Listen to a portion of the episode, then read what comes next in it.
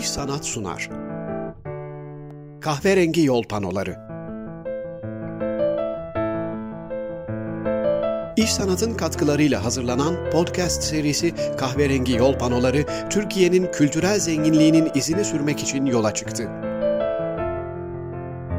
Öğren yerlerinden müzelere, anıt yapılardan sanat eserlerine, kahverengi yol panolarıyla işaretlenen değerlerimizle ilgili yapacağımız yayınlarda bilim ve kültür dünyasından isimlerle söyleşiyoruz. Ben Emrah Kolukısa ve bugünkü konuğumuz Profesör Tomur Atagök.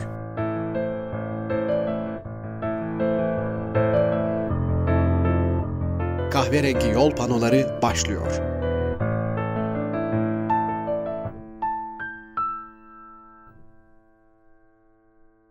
Kahverengi yol panolarında bugün Profesör Tomur Atagök konuğumuz.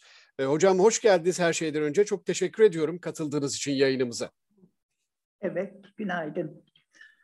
Günaydın. Hocam hemen konuya girmek istiyorum. Siz gerçi bana e, ben emekli profesörüm artık demiştiniz ama tabii e, hem sanatçı yönünüz e, hem de eğitici yönünüz, eğitmen yönünüz bizce malum ve bunlardan kolay kolay da kurtulmak mümkün olmuyor ne kadar emekli de olsanız.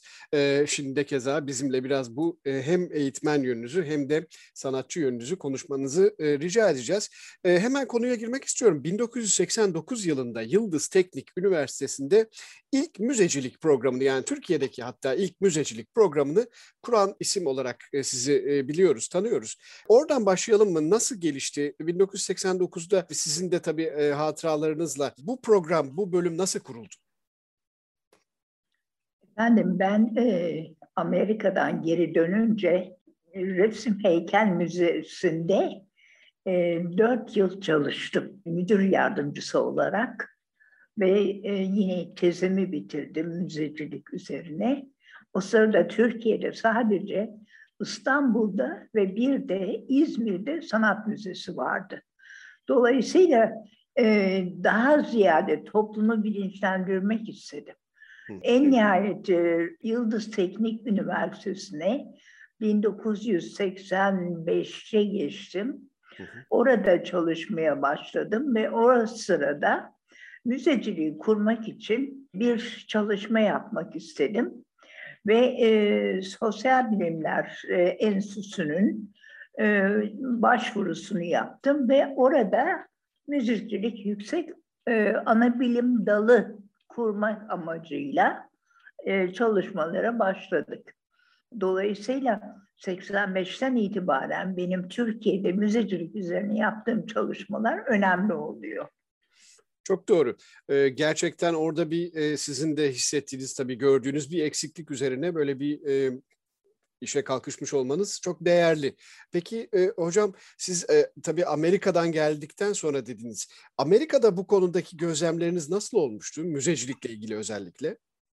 Efendim özellikle e, Oklahoma gibi bir e, Amerika'nın e, çok ilerlemiş olmayan bir e, bölgesinde eğitim gördüm. Sonra e, şeye e, San Francisco çevresine gittim. Çünkü 1965'lerde orada çok etkin bir toplumsal gelişme vardı. Yani e, gençler bir araya geliyordu, beraber çalışalım, beraber sanat üretelim, beraber e, yaşayalım ailelerimizden ayrı olarak kendimizi geliştirelim diyorlardı. Bu düşünce birçok insan için e, Türkiye'de çok yabancıydı. Ben e, yine çok şanslıyım ki e, Kaliforniya'ya geldikten sonra e, e çalıştığım e, master'ımı aldığım okulda e, çok ileri giden bir okuldu. Burada da yine okulun e, kendi bünyesinde sanat eserleri asılıydı. Çok etkisi altında kaldığım olan, e, sanatçıları San Francisco'da seyretmiştim. Sonra işte bu e, üniversiteden de e, master'ımı alarak Türkiye'ye dönmüştüm. Yani oradaki çevre çok heyecanlı, çok üretken bir çevreydi. Türkiye'ye döndüğümde aynı çevreyi bulduğumdan çok emin değilim tabii ki. Doğru. Bir de şu bana ilginç geliyor. Şimdi biz müzecilik dediğimizde işte Osman Hamdi Bey'e kadar gidiyoruz kafamızda evet. müzecilik tarihi olarak. Fakat bir müzecilik programının böyle bir eğitim anlamında gündeme gelmesi işte sizin dediğiniz gibi 1980'lerin ikinci yarısı. Neden sizce bu kadar yıl hiç bu konuyla ilgilenilmemiş? Çünkü kiminle konuşsam müze hakkında e, Türkiye'deki mesela İstanbul'daki önemli müzeciler, e, müzede çalışanlarla konuştum, müdürleriyle konuştum. Onlar e, böyle bir eğitimi hiç gerekli görmediklerini, insanlar sadece müzede çalışmaya başladıktan sonra müzeciliğin ne olduğunu öğrendiklerini söyledi. Ben böyle düşünmüyorum çünkü gerçekten yurt dışında da e, İngiltere'de özellikle müzecilik üzerine eğitimler yapılıyordu. Bunu Türkiye'ye getirmek istediğim için müzeciliğin kurulmasını istedim, çalıştım ve sonuç olarak da e, yüksek lisans programını açabildim. Peki bu yüksek lisans programını açtığınız yıllarda, e, ilk yıllarda özellikle nasıl bir ilgi oldu öğrencilerden e, ve daha sonra yani yüksek lisanstan öte bir eğitim programının gelişmesi için kaç yıl gerekti? Aslında çok fazla bir sorun olmadı. Çünkü o yüksek lisans programını açtığım vakit bir çok genç sanat tarihçisi özellikle Mimar Sinan Okulu'ndan, üniversitesinden mezun olanlar o zaman hemen başvurdular ve dolayısıyla ilk yıllarda benim yüksek lisans programı yapacak çok öğrencim oldu. Ee, bunu okul benim Yıldız Teknik Üniversitesi'de buna destek verdi açıkçası. Çok güzel. Ee, peki daha sonraki yıllarda nasıl görüyorsunuz bu e, müzecilikle ilgili eğitim programları yaygınlaştı mı Türkiye'de ve sizce yeterli bir hale geldi mi? Çok e, yani bugün Türkiye'ye baktığımız vakit çok sayıda müze var. Ancak o zaman öyle bir e, şey yoktu dediğim gibi müzede çalışan bir sürü idareci benim bu programı atmış olmama kızdı, söylendi. Fakat gerçekten müzede çalışması gereken elemanlara da ihtiyaç olduğu için benim atmış olduğum programa gelenlere ve oradan tezlerini yapanlara onlara yeni alanlar açılmış oldu. Onlar da e, farklı müzelerde çalışmaya başladı. Benim mesela en yakın arkadaşlarımdan birisi e, e bir tekstilcidir. Belkıs Balpınar. Kendisi ne e, bir yer verildi, bir tekstil bölümü açılsın diye Türk İslam Müzesi'nde. O ayrı bir yer açtı. Fakat oraya mesela bu tür elemanları alması hiçbir zaman fırsat olmadı. Hatta ona o e, bölümü açmasını isteyen müdür son derece bana da sinirlendi. e, Beykıs'ın da ayrı bir müze açması, e, müzenin bir bölümünü açması e, onu zor, e, zor bir duruma düşürdü. Yani Türkiye'de müzecilerin kolay kolay ihtiyacı olduğu düşünülmüyordu. Dediğim gibi sadece İstanbul ve İzmir'de müze vardı. Tabii. Bir de Ankara'dan çok sonra bir müze açıldı. Sanat müzesi açıldı. Hı. Şimdi müze deyince sadece sanat müzesini düşüneceğiz. Hı. Hayır, müze deyince çok farklı müzeleri düşünmek mümkün. Ee, bunun hakkında da konuşabiliriz. Tabii. E, şimdi müzeciliğin birkaç yönü var e, anladığım kadarıyla. Hocam siz de tabii lütfen e, bu konuda görüşlerinizi bildirin. Bir kere bir muhafaza etmek e, eseri, muhafaza etmek, korumak tabii ki bir yönü. Bir yandan belki e, restore etmek de bir müzenin işlevleri arasına konulabilir. Tabii sergilemek, bütün bunlar aslında müzeciliğin bölümleri, işlevleri ya da. Siz hatta e, buna bir de iletişim başlığını da e, yanılmıyorsam koyuyorsunuz. Biraz bahsedelim Oluyor. mi? Müze deyince nasıl bunu tanımlayacağız? Şimdi efendim en baştan çok basit bir şey söyleyeyim. Muse tabiri vardır. Muse tabiri ilham perileri anlamına gelir. Bu bütün dünyada yayılmış bir tabirdir. E, dolayısıyla müzeciliğin o laftan üretildiğini söyleyebilirim. Hmm. Ne zaman ilk defa müzeler açıldı? Bu tartışmaya açık. E, yurt dışında, Avrupa'da özellikle e, zenginler, e, başta prensler, e, krallar olmak üzere kendi koleksiyonlarını topluyorlardı. Sonra bu koleksiyonlar e, bugün müze dediğimiz önemli müzelere dönüştü. Mesela Louvre onlardan birisi. Hı hı. E, daha sonra tabii Amerika'da da e, müzeler açıldı. Louvre Müzesi'nin ilk e, gör, gördüğüm an Amerika'ya giderken 1960'tı. Hı hı. Dolayısıyla e, ilk defa dünyada en tanınmış e, bir ve en eski müzelerden birisini görmüş oldum. Hı hı. Daha sonra çok sayıda Avrupa'da müze gördüm ve e, gerçekten e, müzeciliğin e, toplumun kültürüne çok büyük bir katkısı olduğunu düşünmeye başladım. E, bizim burada olmadığı için de, Türkiye'de olmadığı için o yıllarda e, ihtiyacımız vardı yeni müzeler açmaya ve müzeciler yetiştirmeye. Peki çok merak ediyorum Louvre'u ilk gördüğünüzde neler hissettiniz? Nasıl bir duyguydu orada gezmek?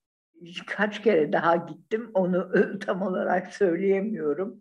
Fakat Muhakkak. tabii ki böyle bir müzede önemli eserler görmek çok önemli. E, ayrıca çok da ilginç şeyleri daha sonra bir şey daha fark etmeye başladım. Bu müzelerde gördüğümüz sanat eserlerinin çoğu erkek sanatçıların eserleriydi. Doğru. Yani e, kadın sanatçıların işleri hemen hemen yok e, e, diyebilirim.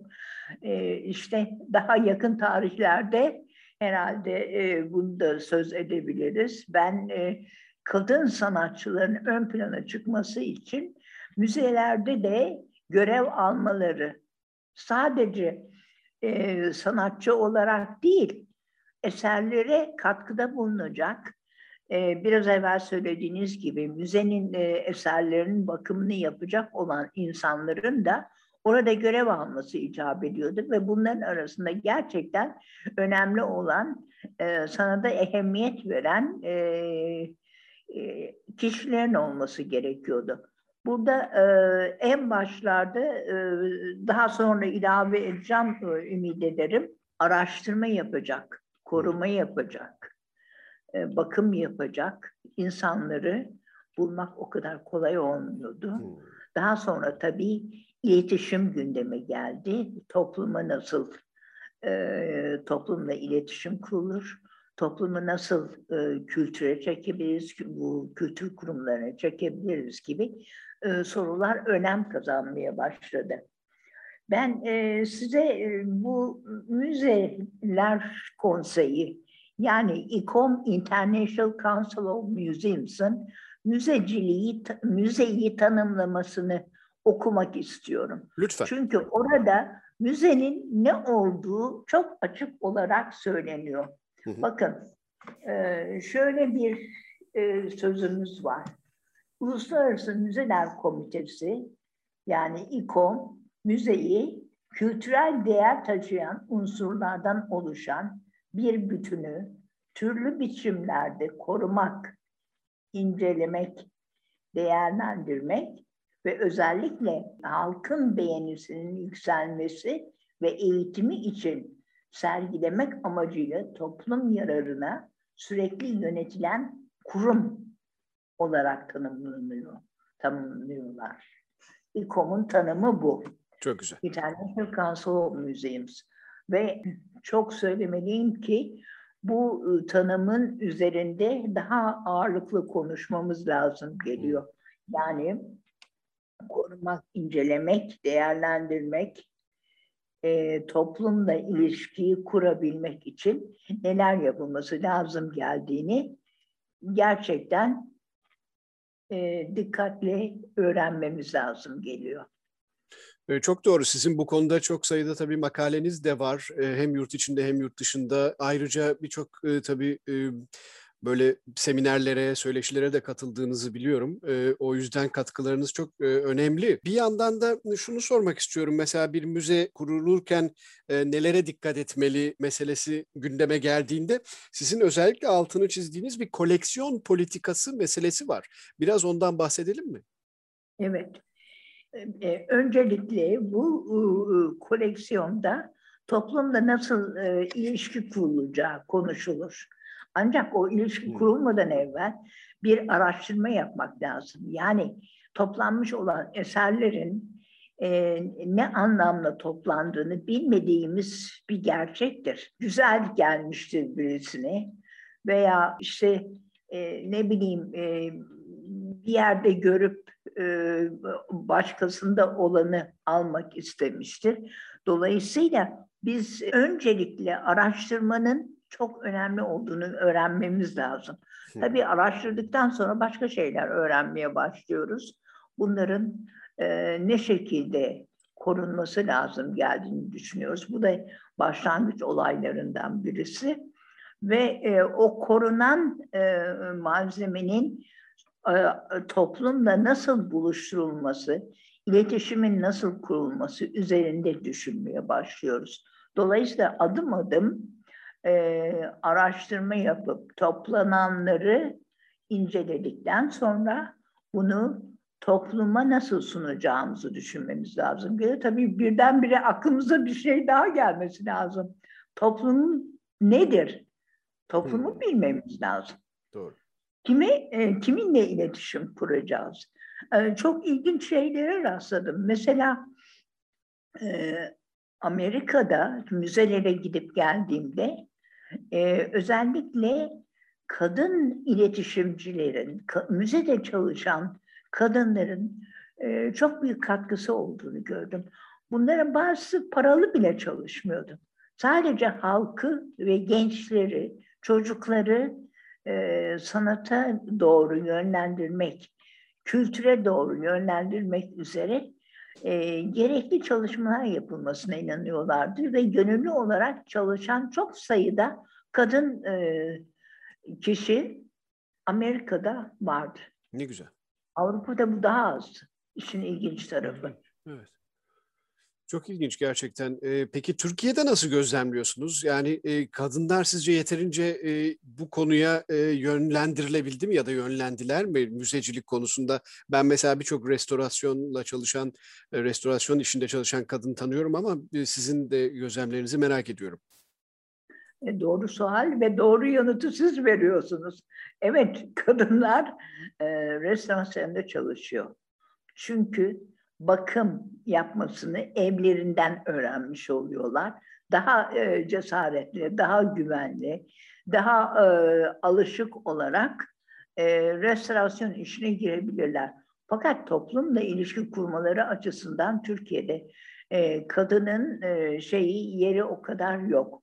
Diğer taraftan yakın tarihlerde kadına yönelen gereklilik yani şiddetten kaçma, birlikte yaşamayı öğrenmek için e, kadınlara daha destek verilmesi, daha eğitim verilmesi gerektiğini inanan gruplar oluştu.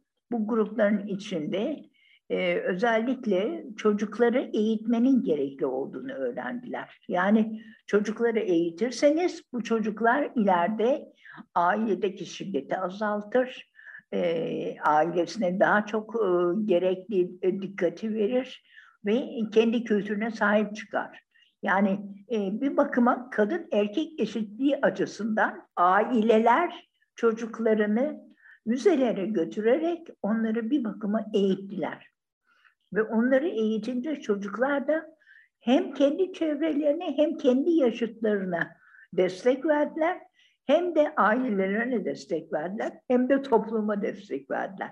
Yani biz ne kadar e, çocukları erken yaşlarda müzelere götürürsek kendi kültürlerine sahip çıktıkları gibi kendi ailelerine sahip çıkacakları ve ilerlemeye de e, yön vereceklerdi. Bu bakımdan e, çocukların erken eğitimi çok önemli. Okullarda e, başlıyor mu? Hayır, eğitim aslında evde başlıyor.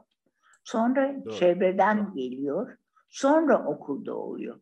Bu çevre derken aileden sonra çevre ne olabilir? İşte orada ailenin e, biraz daha çocuklarına gereken ehemmiyeti sadece okulda ders verilmesi değil, başka şeyleri de görmeleri lazım geldi.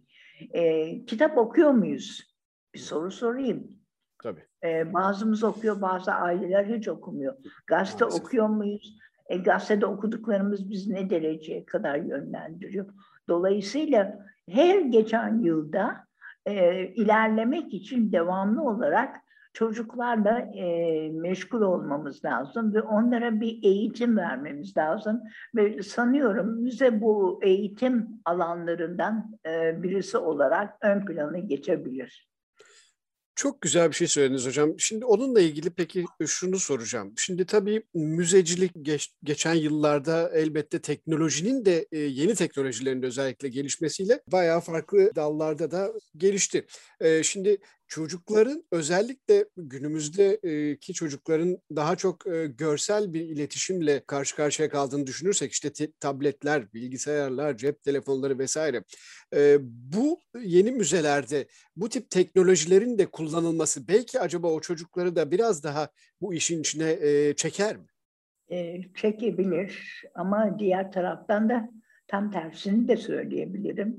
Yani çok fazla e, tablet kullanmak sonucunda hmm. bakmasını e, unutuyoruz, hmm. görmeyi unutuyoruz. Maalesef. Halbuki müzelere gittiğimiz vakit özellikle oradaki nesnelerin neye benzediğini, ne olduğunu araştıracak meraka da düşebiliyoruz. Eğer e, fazla tabletlere, fazla bilgisayarlara saldırırsak bence çok büyük sorunlardan birisi e, kültürel e, birikimi e, desteklemiyoruz. Onları e, geride bırakıyoruz gibi bir hisse kapılıyorum. Elbette yani burada... olumsuz bir yanıtım var bu yeni teknoloji nedeniyle. Anlıyorum. belki bu konuda tabii ki pedagojik bir e, iletişiminde olması e, şart. Ben hatırlıyorum mesela yurt dışında bazı müzeleri gezerken e, okullardan e, hakikaten çok küçük yaşta çocukları oraya getirdiklerini ama oturtuyorlar mesela hepsini e, bir yere ve karşılarındaki bir şeyi çizmelerini istiyorlar. İşte onlar onu çiziyor. O sırada bayağı bir hani e, sohbet ediyorlar, anlatıyor birisi. Elbette bir ilgilenen birinin olması e, ve e, hem belki yeni teknolojiler ama hem de işte çizmek gibi, yazmak gibi, e, konuşmak gibi her türlü e, bildiğimiz iletişimin de bu konuya dahil edilmesinde fayda var. Peki hocam bir de şunu sorayım ben size isterseniz. Şimdi Türkiye tabii kültürel anlamda ve tarihi anlamda çok zengin bir coğrafya. Ee, biz müze deyince Türkiye'de sadece sanat müzesi gelmiyor aklımıza elbette. Arkeoloji müzeleri örneğin. Arkeoloji müzelerinin e, çok önemli bir yeri var çünkü Türkiye arkeolojik anlamda e, müthiş bir hazine. E, ama diyelim arkeoloji müzesinde müzecilik yapmak için de arkeoloji eğitimi almış olmak gerekir değil mi? Yani e, o konuyla ilgili e, müzeciliğin de ötesinde bazı eğitimleri almak gerekiyor. Hangi konuysa o, hangi müzeyse. Şimdi bakın e, müzede çalışanlar çok önemli kimliklere sahipler. Bunlar müze dostları, müze gönüllüleri, e, sanatçı ve arkasından geliyor, sanat tarihçisi geliyor. Devamlı bu insanların sadece ve sadece sanat değil, sanatın dışında çok farklı e, birikimlerin olduğunu topluma söylemesi lazım. Yani mesela müze dediğimiz vakit biz hemen aklımıza gelen e, sanat müzesi oluyor. Onun arkasından başka bir şeyi düşünmüyoruz. Kültürel e, özellikleri e, şey yapıyoruz, söylüyoruz. Halbuki e, müze deyince başka tür şeylerin de saklanması lazım, geldiğini düşünmemiz lazım. Yani bir bilim müzesi olsa, ya, bilim evet. müzemiz var mı? Tek tük ee, belki yani çok küçük, evet. Evet, e, yani biraz evvel arkeolojiden bahsettiniz, onu bırakın. Ben e, gençliğimde e, Türkiye'de e, geri döndüğümde e, işte e, bakıyordum çocuk var mı etrafta, okuldan talebeler var mı? Hayır yoktu. Yani 60'lı 70'li yıllarda kesinlikle bizim ailelerimiz ve okullarımız çocukları e, böyle yerlere götürüp onların e, biraz bilgi almasına, araştırma merakına yol açmaları lazım. Bunu yapmıyorlardı. Onun için e, sadece bir sanat müzesi değil, e, farklı müzelerin açılması lazım. To, e, toplumsal e, olduğu kadar kültürel birikim, kültürel birikim olduğu kadar e, fenli alanların açılmış olması lazım ki bu gençler de kendilerinin dışında yeni alanlar, ilerlemeler kaydetsin. Bu, bu anlamda mesela devlet politikaları mı daha öne geçmeli yoksa özel girişimleri mi e, tavsiye edersiniz? Ne yapılmalı? E, devlet politikaları keşke böyle bir şeye önem verse. E, bilmiyorum belki farkındasınız Türkiye'de son yıllarda e, neredeyse e, yüze yakın utanarak söylüyorum güzel sanatlar fakülteleri açıldı. Bu güzel sanatlar fakültelerine kimler gidiyor? Oraya gidenlere kim ne dersi veriyor? Görüyoruz ki çok az o zaman ilk başlarda hele çok az kadın sanatçı e, şey yapıyordu. E, sergi yapıyordu. E, sergi hakkında yazıyordu. Ve okullara girdiklerinde de çok sayıda kadın öğrenci vardı. Fakat bunlar arasında üniversiteye hoca alınacak kimseler yoktu. Hep hep kimi görüyorduk? Tanınmış olarak erkek sanatçılar, erkek öğretmenler. Ee, dolayısıyla toplum içinde eşit olmayan bir yayılma vardı. Ee, ümit ederim bu zamanla değişir. Ee, bence bunu değiştirecek olan okullardaki e, müzelere karşı alınan tavırlar olmalıdır. Yani okula götürdüğü, e, okuldan çocukları alıp müzeye götürdüğü vakit biraz evvel siz sanki ona değinecektiniz. Hı hı. E, o çocuklar ne yapmalılardı? Yani sadece müzeyi mi gezeceklerdi? Hı hı. Hayır. Onlar müzede buldukları e nesneleri e, anlamaya çalışacaklardı.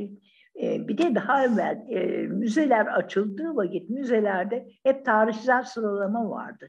Halbuki de o tarihsel sıralama tam olarak e, oradaki nesnelerin yaşamla olan ilişkilerini tam olarak göstermiyordu. Dolayısıyla yeni sergileme biçimleri olabilirdi.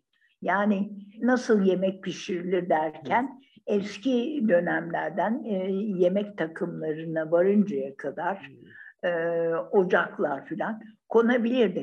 Ama bunları ciddi bir şekilde düşünmek lazım geliyor. Bunları düşünmediğiniz takdirde tam bir sıralama yapıyorsunuz. Tarihsel sıralama da hiçbir zaman e, yeterli olmuyor öğretmeye. Çok doğru. Bu anlamda müzelerin de tabii kendini sürekli güncellemeye, belki yenilemeye ihtiyacı olduğu kesin. Peki bir de şunu sormak istiyorum son olarak. Daha çok erkek sanatçıların işte varlığından ve ağırlığından bahsettik ya da erkek sanatçıların eğitimdeki ağırlığından. Siz tabii uzun yıllardır hem kadın meseleleriyle çok da ilgilenen bir kadın sanatçı olarak bilmiyorum şu paylaşmak istediğim gözlemime katılır mısınız? Ben özellikle son yıllarda daha çok hem Türkiye'de hem dünyada kadın sanatçıların bir takım şeyleri değiştirmek üzere daha etkin olduklarını, daha bu konuda e, söz sahibi olduklarını, erkek sanatçılara göre çok daha cesur, e, çok daha ilerici olduklarını gözlemliyorum. Katılır mısınız? Evet, e, kadın sanatçılar e, özellikle müzelere gittiği vakit çocukluk çağlarından itibaren e, erkek sanatçıların egemen olduğu ortamı görmüşler. E, yani özellikle bunu Amerika'da e, hissettim. Kadınlar bir araya gelmedi geldi. Eylem yapmaya başladılar. Mesela e, bazı müzeleri düşünüyorum. Ben Amerika'ya ilk gittiğimde Guggenheim'ı görmek istiyorum dedim. Yani e, o bizim meşhur şeyden sonra Louvre Müzesi'nden sonra Guggenheim'ı görmek istiyorum dedim. Peki niye Louvre'u görmek istedim? Niye Guggenheim'ı görmek istedim? Hı hı. E, Guggenheim'a gittiğim vakit orada daha fazla e, gezen kadın gördüm. Yani sanata daha e, merak duyan kadınları gördüm ve daha sonraki yıllarda kadınların e, bir araya gelerek eylem yapmaya başladıklarını gördüm. Yani bu müze, bunların müzede gördükleri şeyler onları etkilemeye başlamış. Farkına varmışlar ki yeterince birikimleri yok. Yani e, müzede e, ne gibi e, çalışmalar kadınlara ait onu merak etmişler. E, bir de e, eğer izin verirsen bir şey daha söyleyeceğim. Estağfurullah tabii ki, tabii ki. E, şöyle bir genel olarak müze hizmet alanlarına baktığımız vakit e, farklı alanlar görebiliyoruz. Giriş alanı, tanıtım alanı hı hı. aynı olabilir. Sonra kültürel etkinlik, eğitim ve hizmet birimleri olduğunu görebiliriz. Hı hı. Sonra sergi alanları görebiliriz. Yani sergi alanlarını hemen kapının oraya koymuyoruz. Hı hı. Ondan evvel bir girişte onlara e, uyandıracak bir takım tanıtım durumları yapmamız lazım. Bunu Türkiye'de yapıyoruz genellikle. Yani girdiğimiz vakit şimdi orada artık bir e, dijital e, tablo bile duruyor. Gidip bir şeylere Doğru. basıyorlar. Yavaş yavaş biz de yakaladık bunu. Ama müze sergi alanları çok önemli. E, ama hemen girişe koymayacaksın. Hmm. Müzenin içine yavaş yavaş alacaksın. Sonra e, müzenin diğer alanlarına deyince yönetim e, programlama alanları. Metra, mesela ben Amerika'ya gittiğimde e, Metropolitan Müzesi'nde şaşırmıştım. Çok geniş bir çalışma alanı vardı. Çünkü oradaki insanlar ne yapmaları lazım geldiğini e, çalışarak, birlikte karar vererek, tartışarak harekete geçiyorlardı. Tabii daha sonra başka bir şeyin daha farkına vardım. E, restorasyon alanı olması lazım. Yani bizim müzelerimizin hepsinde restorasyon alanı olduğunu, olduğunu düşünüyoruz ama yeterli yer olduğunu hiçbir zaman düşünmüyorum. Depolama alanları iyi miydi bizim Türkiye'de? Hayır onlar da değildi. Ama işte depo alanlarına indiğim vakit ne kadar e, iyi koruma e, koşullarının sağlandığını gördüm. Yani biz burada e, ne diyoruz? E, işte e, nem oranı yüksek olmamalı, E, çok sıcak olmamalı gibi bir takım tabirler kullanıyoruz ama bu bunu e, okullarda çok daha ayrıntılı olarak öğretmemiz lazım. Yani evet. bizim burada e, kısaca konuşmamızdan çıkacak olan netice müzecilik eğitimin gerçekten gerekli olduğu ve e, çocuklara, e, genç yaşlarında gençlere e, insanları eşit olarak e, eğitmek için bir takım e, nesneler hakkında, korunmaları hakkında, araştırılmaları hakkında bilgi vermemiz gerekiyor. Bu bilgiler evde verilmiyor. Mümkün değil. Evde verilen e, bilgi ne oluyor şu günlerde? Maalesef açıkça söyleyeyim. E, televizyon, bilgisayar e, bizim e, görüntülerimizi görmemizi neredeyse hapsetmiş gibi. Düşünmemizi neredeyse engelliyor gibi diye bakıyorum dünyaya. Onun için çok ciddi olmamız lazım. Ee, öğretmenlerimize eğitmemiz lazım. Bu da önemli bir konu. Ee, çocukları eğitmemiz kadar öğretmenleri de eğitmemiz, neler yapılması lazım geldiğini onlara özellikle e, belirtmemiz lazım geliyor.